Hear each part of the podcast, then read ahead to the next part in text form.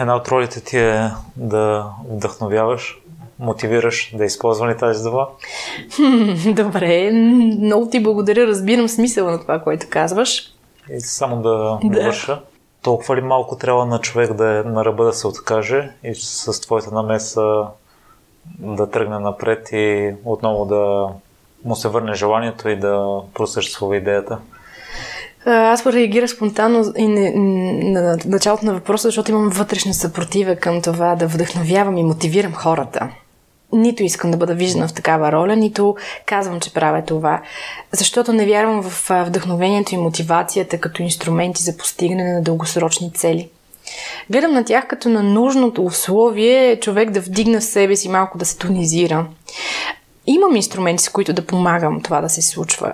Забавното е, че всъщност това като оценка ти ме вдъхновяваш и мотивираш идва от хората в края, когато вече сме издрапали през блатото, видяли сме къде потъваме и къде не ни достигат сили, къде ще издишаме. Това е всъщност нещо, което се случва накрая. Моята роля обаче е много по-практична и далеч не е толкова романтична. Помагам на хората да дефинират някаква цел в личен или бизнес план, а след това връщаме фокуса изцяло върху процеса, крачка по крачка. И така, ако трябва по-метафорично да изясня моята роля каква е да задавам въпроса как се чувстваш, добре ли ти е тук така, така ли го искаш. Вдъхновението за хората идва тогава, когато разберат, че могат да го правят, те определят темпото, могат да приемат трудностите и липсата на ресурси и се чувстват щастливи да намират смисъл в това да го правят. Тоест, аз ми им показала те къде са в целия процес карам ги да мислят дали, дали искат това така на тази цена. А обикновено, когато потъваш в списъка с задачи, изобщо не се замисляш това ли искаш, така ли искаш и накрая си постигнал голямата цел. Да, но цената, която си платил, не винаги е тази, която искаш. Нито си се представил себе си такъв човек, уморен и всички други думи, които ти избори.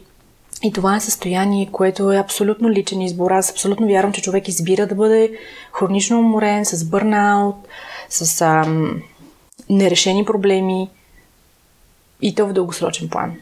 М- това са умения. Умения се учат.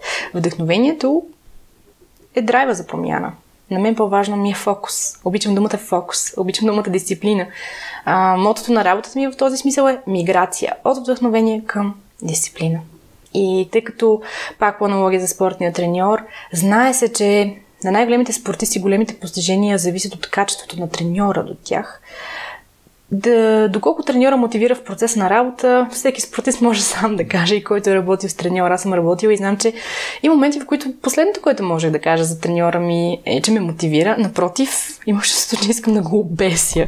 Но той ми казваше едно и също. Трябва да го направиш пак. Окей? Okay?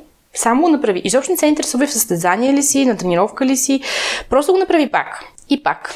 И това е. Така се научих колко е важно да си там контекста се променя. Някой път си с медал, някой път си без. Но това е важно.